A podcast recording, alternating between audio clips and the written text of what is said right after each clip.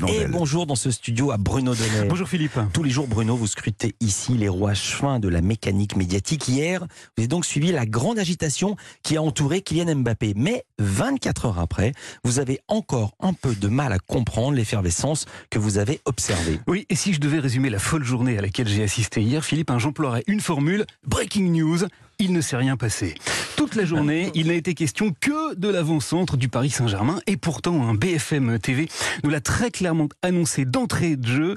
L'information autour du joueur de foot n'avait strictement rien de spectaculaire. Il y a beaucoup d'impatience, il y a beaucoup de supporters aussi, quelques centaines de supporters qui sont assemblés. Et ça n'est pourtant, François, qu'une prolongation de contrat. Eh oui, l'info du jour, c'était donc que l'attaquant du club parisien restait à Paris. Néanmoins, à 15h30, exception faite de LCI qui s'intéressait à la situation en Ukraine, toutes les autres chaînes d'information en continu avaient choisi de retransmettre en direct la conférence de presse de Kylian Mbappé. Conférence de presse devant des journalistes du monde entier, c'est une démonstration de puissance pour le PSG. Un rendez-vous de la plus haute importance dans lequel Mbappé a livré une information incroyable. Je reste quand même un joueur de foot et j'irai pas au-delà de cette fonction.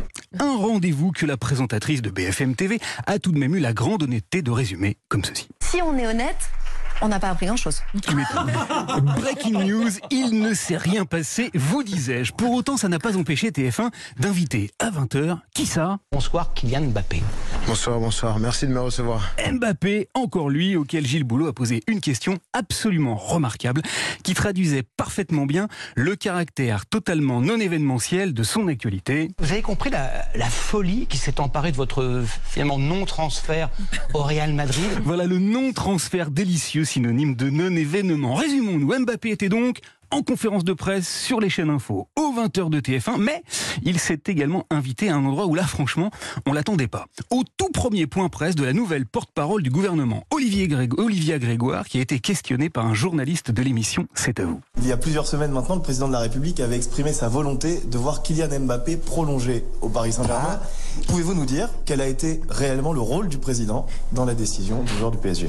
Voilà, alors je rappelle qu'hier, au chapitre politique, la journée était ultra dominée par la très embarrassante affaire Damien Abad. Voilà pourquoi Olivier Grégoire a réservé un accueil plus que chaleureux à cette question-là. Je vous remercie de votre question, parce que j'aime le foot. Eh ouais, une question qui lui a permis de sortir de la polémique et qu'elle a trouvée beaucoup plus intéressante que toutes celles qui lui avaient été préalablement posées au sujet des accusations de viol qui pèsent sur Damien Abad. Mais c'est une très bonne question, et en tout cas une très bonne nouvelle, si je puis me permettre. Tu m'étonnes. Où on comprend, Philippe, que le foot est une magnifique occasion de faire diversion et de sortir un peu la tête de l'Ukraine et des élections. Hier donc, sur l'autel du changement d'ambiance médiatique et de l'immense popularité de Kylian Mbappé, c'est finalement un homme qui a triomphé, le président du Paris Saint-Germain, Nasser Al-Khelaïfi, auquel les télévisions ont offert la possibilité de plastronner et de montrer qu'il était bien plus riche que son homologue du Real Madrid.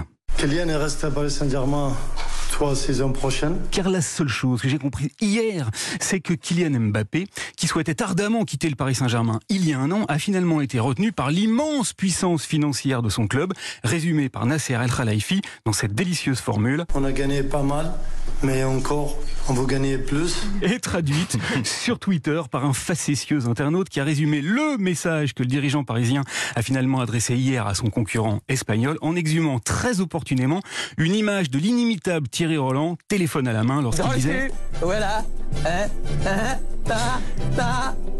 L'élégance même, reste à savoir, Philippe, si c'est bien là le rôle des médias et s'ils ont bien compris ce qu'ils nous montraient en s'intéressant d'aussi près à Kylian Mbappé. Merci beaucoup Bruno Donnet, à demain. Héloïse